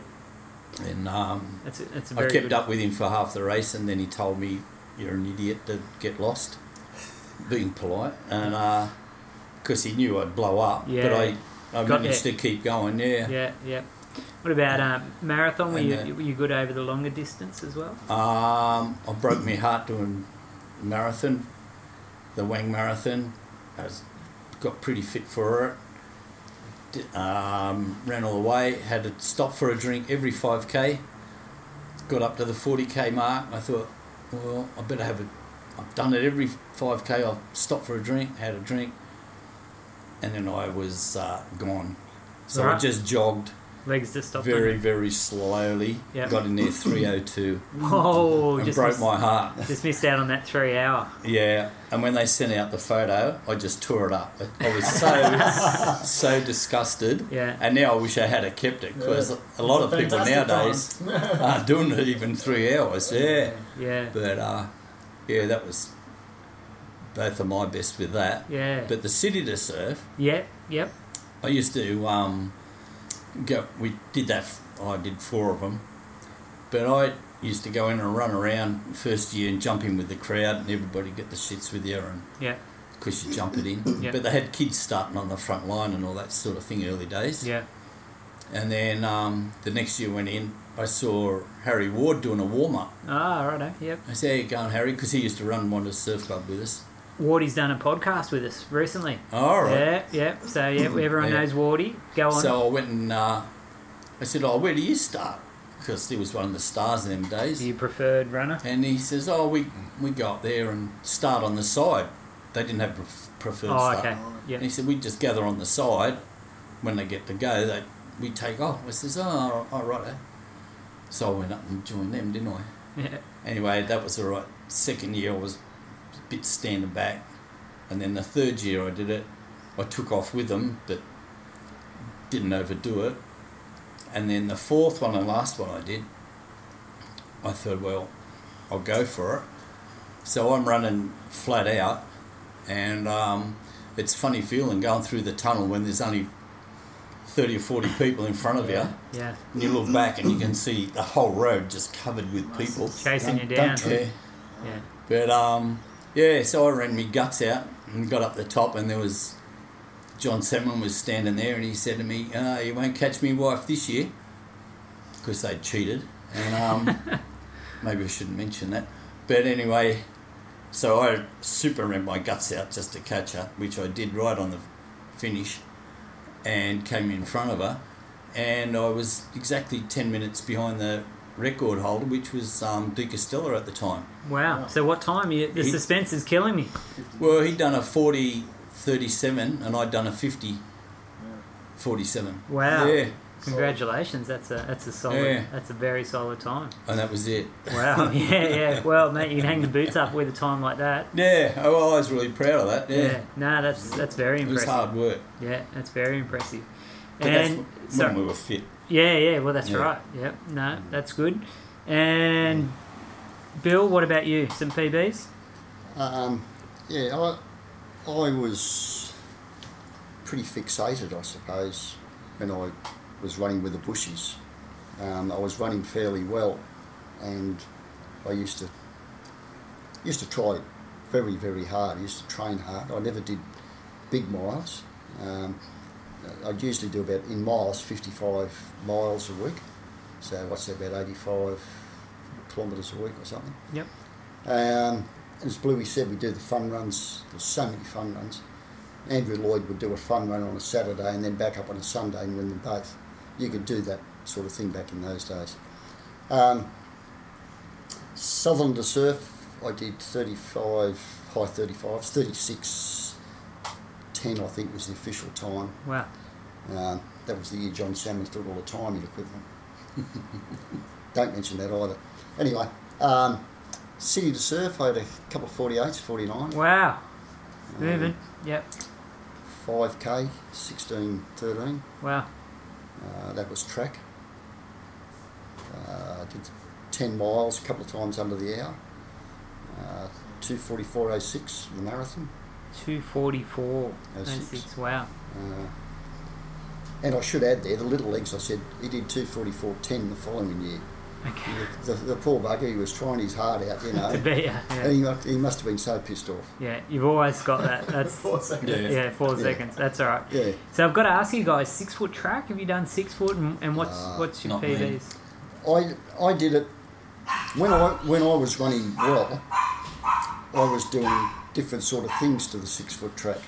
Uh, the King of the Mountain was on around those years as well, and you had people like Roger Hardy would do the King of the Mountain down at Nowry, do the six foot track, whereas I was doing marathons and fun runs. When I eventually got to the stage to do King of the Mountain and six foot track, my running days were behind me, like so many injuries. Yep. So yes, I did it three times, but um, four fifty nine. Yeah, I just break the five hours. Yeah, yeah, Uh, on the third attempt. yeah. Um, but I, I, I got, I still get injuries now. Um, I get Achilles injuries, chronic Achilles. So probably 82 when I did the marathon was the last of my main running. I did another marathon, 83 with Sandra Romanis to help her, and that was just under three and a half. Yeah, But that was pretty much the end of my running yeah. back then. You got the 244, and you know, Yeah, yeah, yeah. That's- I did some ultra running after that, but I was never any good. I did 100, mi- uh, 24, three 24 hour runs. yeah, uh, 12 hour, 100k, but I was never much good at those. yeah. So bringing it back to um, some of the, the, the bushy stars, who, who are some of the um, the standout runners that have, have been members of the, of the club?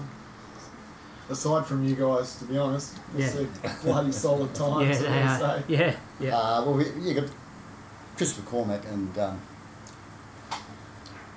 Welshie. Welsh, Greg Welsh. Greg Welsh was the first one, and then Chris McCormack, you know, world champions. yeah, yeah, Um, certainly stand out. yeah. Um, Six weeks. Both both triathletes. What about runners? Yeah. well, Well, Harry Ward used to run with us for a while, Yeah, I, but not I, the complicated runs. yeah. Yeah. I actually led Harry Ward in a fun run from Ingadine. Oh yeah. Yeah, um, Bobby Socks, Wayne Hefton and I, we led him. He's blind as a bat. Yep. So when we Yeah. went down from um, Boys Town Boys Town. down to get to the pipeline, poor Harry couldn't see a bloody thing. Yeah. Mm. We got down to the pipeline and we yes, we're in front of Harry Ward, you know. Of course, once you got the pipeline, you could see where he was going. He left us for, for dead. Yeah. But yeah, Ha- um, Harry Ward, um, Steve Portman. Yep. Steve Portman was uh, in the top ten marathoners in Australia for ten years, Wow. It's ten years in a row. What sort of times is he running for a marathon? Two seventeen. Gee. religiously, almost. Like, once he got 216, Yeah. Right. but he would run 217 all of the time. Wow. Which was very regrettable Yeah. because he tried to qualify for the Commonwealth Games and Olympic Games each time, and that was a 2:14. Oh really? We raised money for And- him Yeah. to go to Beijing to do the marathon the year before the, the Olympics. Yeah.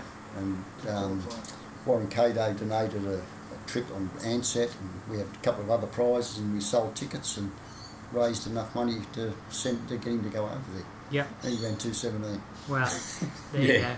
you Yeah. go. Yeah. Heartbreaking for him. Yeah. Yeah. Absolutely. But what an incredible runner. Yeah. Uh, Incredible time. And getting back to what Danny said, and Helen's going to kill me when she hears this. Is, You've got to, you've got to talk about Yeah, Helen Stanger, Six Bricks, yeah, absolute champion. She's um, in ul- ultra running. Yeah. She was the Australian uh, 24-hour champion for I, I don't know 15 or more years. It Wow. only got broken a couple of years ago, I reckon. Yeah.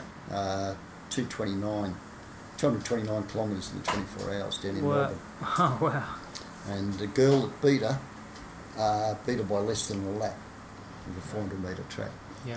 Um, she's Australasian record, Australasian 48 hour record. She has a world record age group for um, a couple of the distances, not 24 hours, but a couple of the age groups. So yeah, yeah, she was um, she's exceptional. Yeah. She had the best coach in the world, she had Billy. Yeah. Billy. So and despite despite Billy's coaching, she did really well. Yeah. Wow. That's Yeah. that's super impressive. Isn't Uh, it? It's Billy amazing. put a lot of time into helping Helen, and vice versa. Yeah, and and we've spoken about Billy a lot in this um, in this interview, and he was a pretty handy runner himself. What sort of times was he running? Oh, I wouldn't say he was a handy No, runner. He was Uh, no. all right runner, but he he didn't go in a lot of the he, we, early days. He, we did a lot of the fun runs, Yeah, but um, nothing. He wasn't dedicated just running He'd be flat out looking for a short- run. He'd be looking for shortcuts in the fun runs. yeah, Yeah, yeah, Start starting down at like you said with City to Surf. Him and Yeah. Pico and um, a couple of the guys starting down the bottom of the dip. yeah. yeah, Yeah. That's where Samo all started too. yeah. Yeah, you had a few, but Billy was a dedicated runner though. yeah, Like he, he used to do the, um, he was always into me to re- get a new job, get a new job, change your job, change your job. He says, come and run every Monday and Wednesday with me. I said, I can't. and I eventually got a job out the airport doing shift work. Yeah. So then I started running Then you every. could do it. Yeah, so it was Monday, Wednesday, and Saturday. Yeah. All right. So I've got two names for you that you've you haven't mentioned yet: Bobby Fickle and Telfy. Tel- Telfy. Telfy is a legend and under himself. Actually, when I did my first marathon way back in, I forget, and it was when Harry Batterham had turned up, and he said, "Oh, he started running with this." And he says, "Oh, I do this Vets marathon." And he says it's just four laps around a, a track over in eastern suburbs, and I had absolutely no idea what a marathon was but I'd been run with Billy. He said, "Oh yeah, we'll go over and do it." And we've gone over there, and I didn't know what a marathon was, so I, no training. Gone over there. The first lap I was going all right. Second lap, not too bad. Then the third lap, this guy come up. It was um, Telf, and I knew him from Cronulla Surf Club. I was in Wanda, he was in Cronulla, and we started talking. And I said, "Oh, I run with the Bushies. You if you want to do something, come along with us. Anyway, by the end of the third lap, I collapsed and he kept going badly. And that was the start of Telf. He joined the Bushies from that day on. Yeah. And um, he became uh, fascinated with the triathlons and just enjoyed them. He was a natural athlete, a very natural athlete. Didn't wear a watch.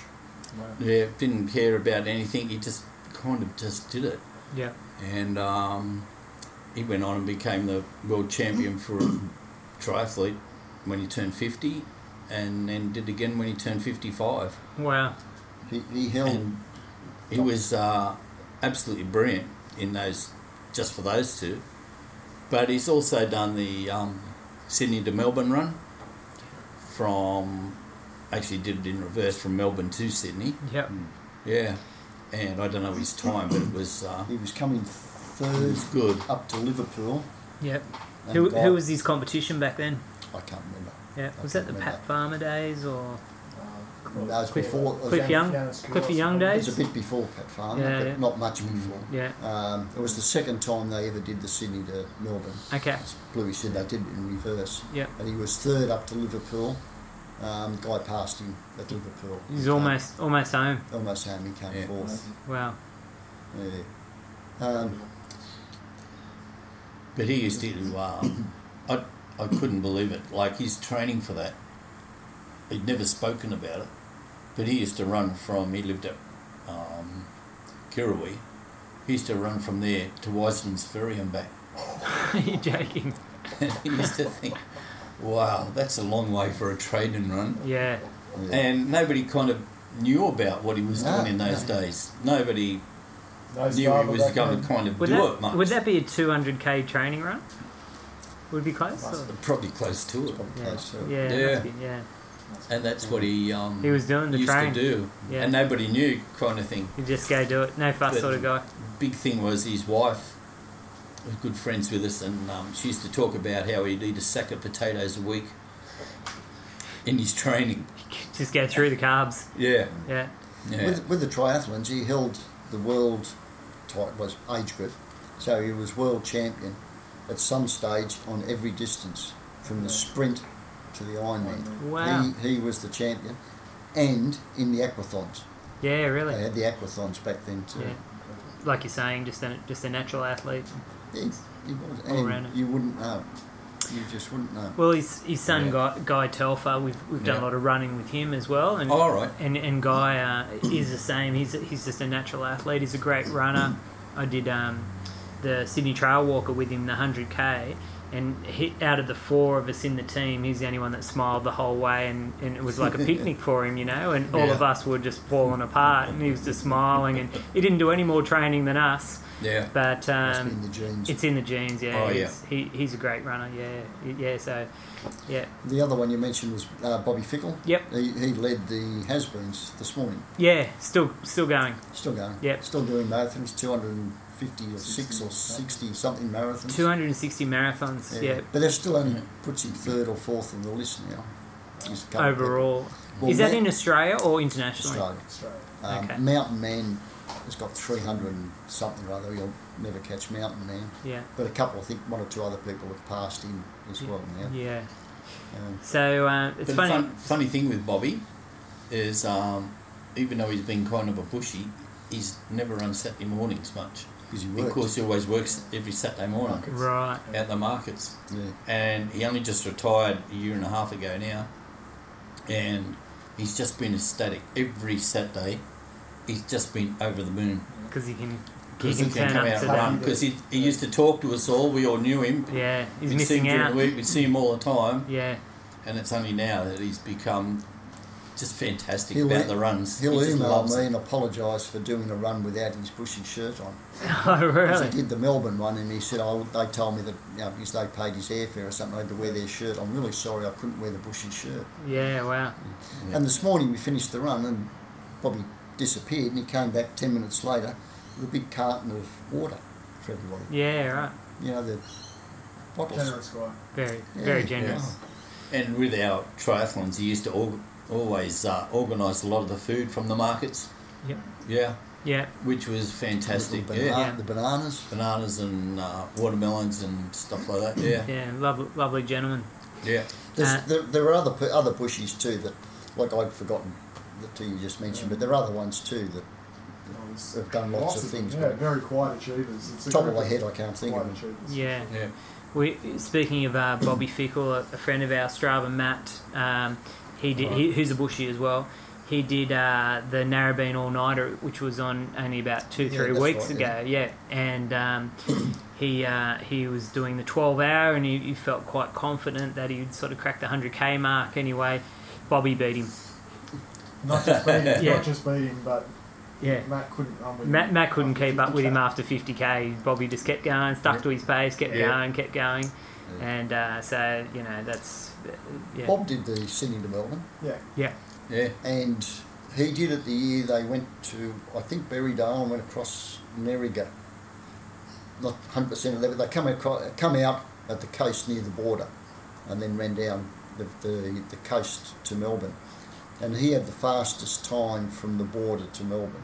wow. Oh, really? Yeah, which didn't help him because he was No. he hadn't been so great earlier on. But that was just typical Bob. You know, he'd uh, he'd The finish. fickle finish. There's The always fickle a fickle finish. Yeah, yeah. yeah. He sprinted. yeah. Remember that from the track at Southside Masters. Every run, every run he does, he Yeah. always does a fickle finish. The first All right. It's a very strong finisher. the first twenty four hour track run that Helen did was at Hensley, and we went out there to watch her. And Bobby Fickle was doing that, and he had the fastest last hour. Awesome. The twenty the twenty fourth hour, he was the fastest on the track. Incredible. He didn't Wow. Ah. win, No, but but he still he had that strong finish. Yeah. One of the uh, one of the runs that you guys have is a survival run. yeah. Tell us about the survival run. Well, not so much now. No, no, they've dropped off a bit. Uh, But um, they were what we used to it was around Christmas time. We always did a survival run, and it was kind of something special, a bit harder. and Always uh, maybe included a swim. Um, always something different involved in it. Like all the runs we used to do were kind of pretty hard, and, but we knew what they were. But survival meant doing a bit extra, yeah, a bit of rougher stuff. yeah, Yeah, and um, one of them that we did was from uh, from uh, Waterfall. We went all the way down to Kangaroo Creek, right from Waterfall, which isn't really accessible, and we just followed this creek, and it was rough as cushion, just going through the water, hitting your shins, falling over, going along. Coatsy would refuse to get in the water, ran along the side, but everybody else was in the water and it was really hard. And we got all the way down and then we had to turn up this little side river to go to Alula Falls. Well, it was completely overgrown. So we just bush bashed the whole way up this blimmin' creek and everybody was whinging and complaining and carrying on. Anyway, we got to Alula Falls and here's this big rope hanging down. And Gingerbread Man had got this big rope and hung it over the over the falls. And he's screaming out, Everybody's got to climb the rope. Well, you should have heard the mob. they were all yelling and carrying on. We're not doing that. We're not doing that. Of course, we didn't have to, Yeah. but it was um, really tough, and it was over three hours. Yeah. We'd been out, and we had to climb up this damn waterfall and run back to waterfall itself. And it's still six six kilometres from there back to Waterford. Yeah, right. Yeah, Uphill. and that was a um, a super hard run that just sticks in my mind so much. And so did the um, the previous winner did they have to wear the the, Horns. the horns? The horns. Yeah. Lloyd, Lloydie had them for a while. Yeah, yeah. Yeah. So uh, We're, we're stuck a bit now is with with the national parks. We now have to get permission to run anywhere in the national park. They'll don't need to go into why it is, but that's one of the things that, that's changed. So, like for, next week, for instance, we're running for Guatemala. So I wrote to them the previous week, and thankfully, I, they, I don't have to ask permission now. I say where we're going to run, and if there's a problem, they'll get back to me. But generally, it's, it's, it's been okay. Um, but one of the provisos is we, we stay on the tracks. Yeah. No So- restriction. Yeah, Yeah. so the days of being able to do the survivals like we used to, to a certain extent, Yeah, are we gone. don't. Um, I think I put on a mini survival last year from Heathcote, Yeah. and that went pretty well. Um, but we've got to be very careful what we do. But I think our most rememberable uh, survival was um, from the trig point, and we ran down the hill, and then we went in the back of Barley, Swamp. and we had to go through the swamp. Kilwee. And Ah, that's a this different one. swamp was um, you couldn't. It was all reeds and stuff, growth, Black. and you couldn't walk through it. You had to crawl along the top of it. So, and it's all water and mush. So you're crawling along and you're falling through it, and everybody's getting pulled and dragged, and everybody wanted to keep going, and it was really difficult. And I think that is the most talked about survival we did because it was so weird. My, my son one did could that. and He believe still it. talks about it. yeah. Yeah. Andrew, yeah, he still talks about that. Could have Yeah. been a few first timers there as well. Oh, even all the old guys, because we'd never been in there before. yeah. and I don't know who decided we'd go in there, but and we've never been there since. That was me. Yeah. But it was just something that was so remember uh, remarkable that everybody remembers it. You Yeah. know, and just one of them survivals. Yeah. I'd, Yeah. I'd been down to Deer Pools, followed the creek down to the swamp, but didn't go into the swamp. And I told Billy about it. So that's how come we finished up there. But I'd never actually been through the swamp until that day. It's Nice. was really good. Yeah. I, I can remember plenty of awesome survivals with Little Wayne or Steve Cunningham or you know wearing the horns and going off the front and going swimming the entire length of Kangaroo Creek from the weir basically all the way up to Yeah. the, the steel stairs and then Yeah. running back. Another one, one of the, in fact one of the great ones was uh, from Wanda Surf Club maybe, and we ran down in through Cronulla and then swam across Dolan's Bay and then ran all the way out to the end of South That's Caringbah right. and then swam between the peninsulas. Oak Um, Park. Oak Park. Right, yeah, yeah, Oak Park. Yeah. And uh, and then the last swim was basically across the ferry channel, and um, and then there was a you know a bit of a sandbar on the other side, but it looks a long way to swim. and we're jumping in and swimming across there, and then you've got all these surf club guys who are just amazing swimmers, and and they just go flying through the water, and uh, yeah, and then you know Yeah. but Ord- Audley from um, Audley and around uh, Swallow Rock, straight across off the boat ramp, straight up that creek, and, you know, and bush bash all the way up Yeah. to Winifred Falls track, and then swim back across Danger Point. There's been some fantastic runs. That, Yeah. that one that you were talking about from Oak Park, I paddled the my ski that day from Wally's Wharf. Yeah, right. and uh, just sort of as a rescue. And I put in and I come across Pinky, Max's partner. And there's Pinky hanging onto a little boat, but to hold herself up because she couldn't reach the gunwale of the boat, she'd stuck her finger in the bilge pump hole where the bit where water comes out from the bilge pump. So she's hanging onto this boat by one finger. Help me! had, to, uh, had to get her to finally get a finger out of the bilge pub hole and hang onto the ski, Awesome. and then paddle into the beach to Yeah, get her to classic. shore.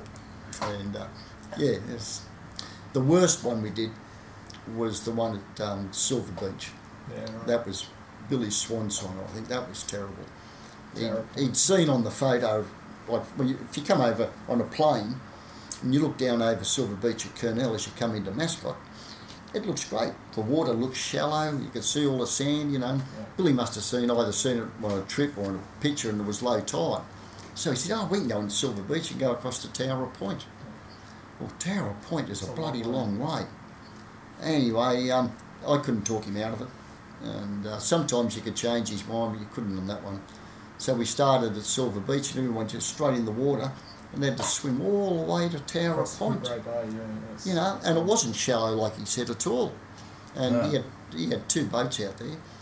I'd made the mistake of starting in bare feet, and I no way I was swimming across. I got about 100 metres out, and I got bitten by a blue swimmer, crab.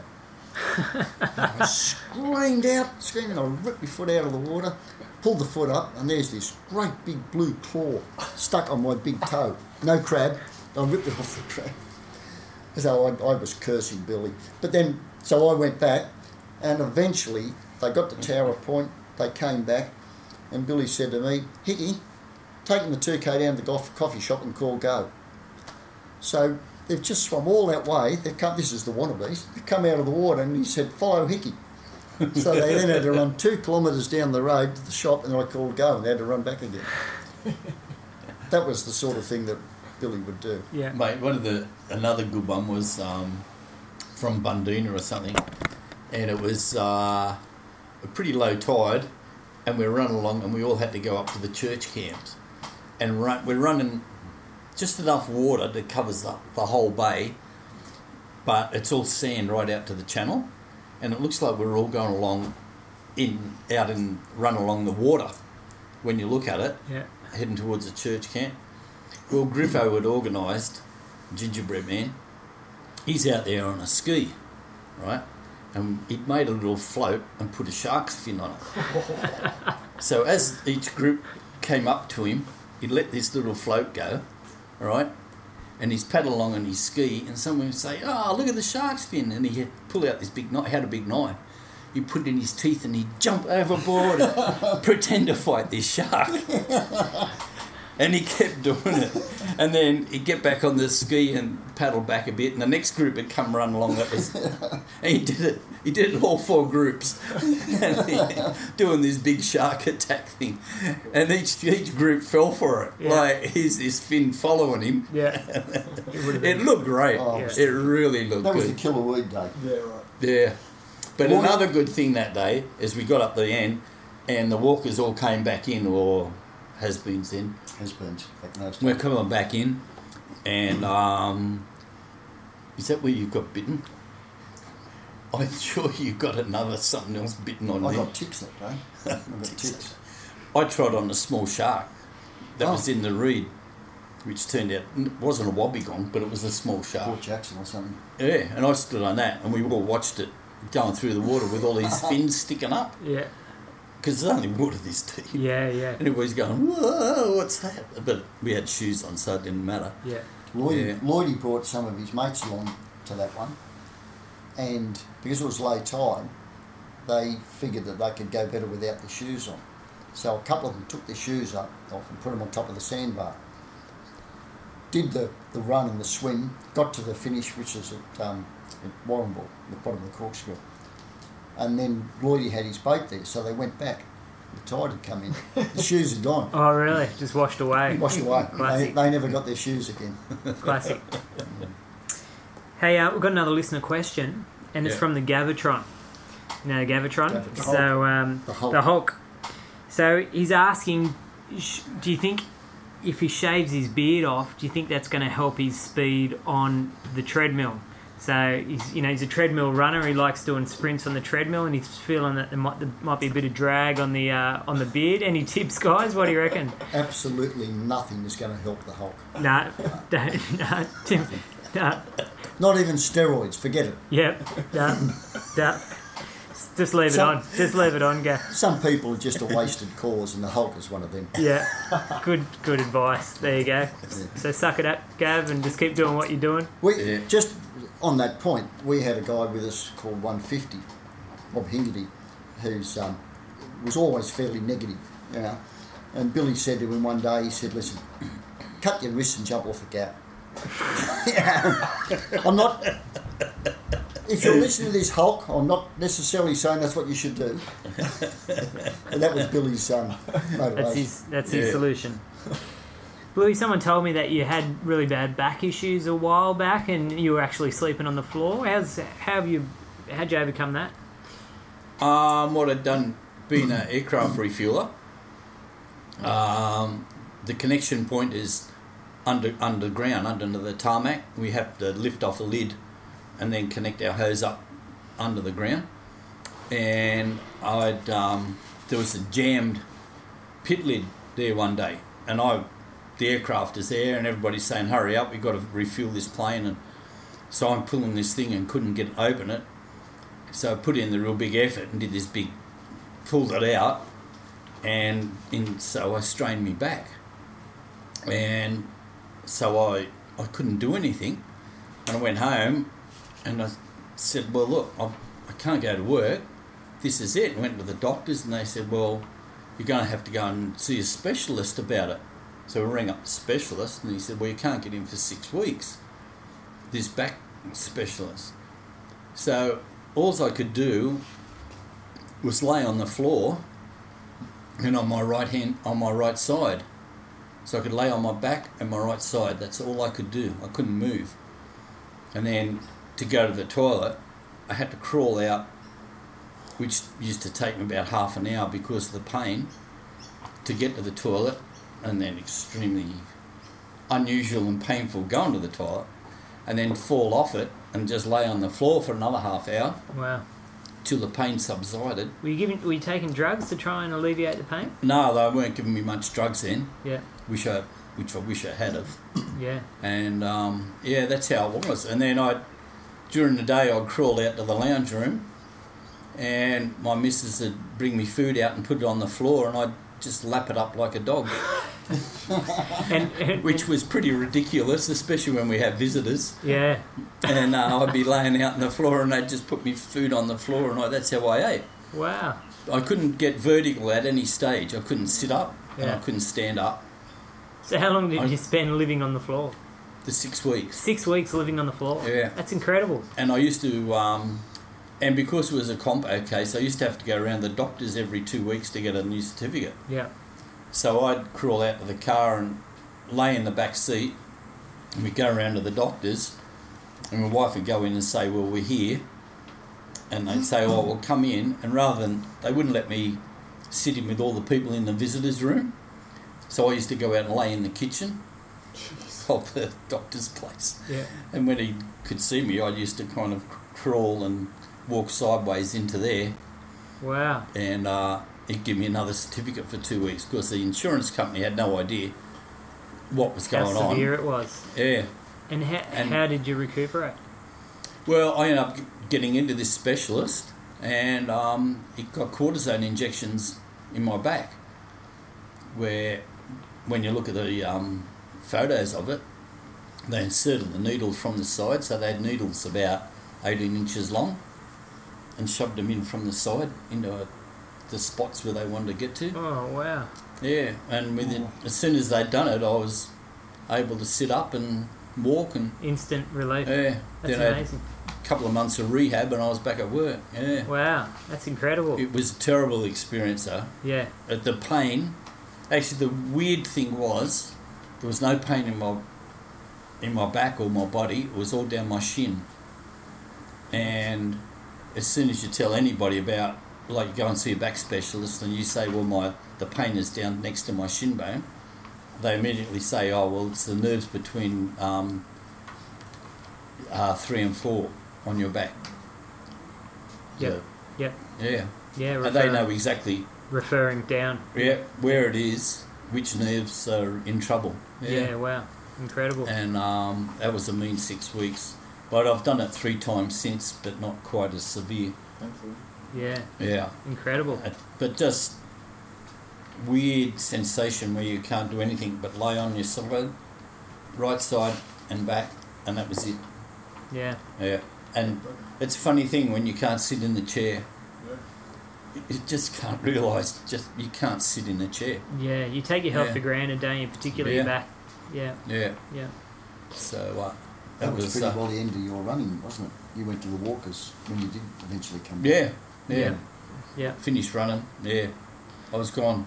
All right. Well, um, I'm glad you've come good. so, uh, so we might wrap it up. Um, so, thank you very much for your time. It's it's been great, and uh, s- some great stories have come out of this interview. So, thanks thanks for coming in. Uh, and like I said, I'll, I'll share it with the the bushes on the Facebook page, and I'm sure they'll Yeah. get a lot of value out of it. Yeah. Uh, Danny Toole, thanks for coming in. Um, Thank you, guys. It's been a, Pleasure. it's been a good afternoon, couple of beers, catching up. It's, it's, it's been very relaxing. Um, and once again, I'll thank our partners, Guymy Allied Health, Filter Brewing, and Goo Energy. And um, my name's Matt North. This has been uh, Running Matters podcast. Thanks very much. See you later. Thank you.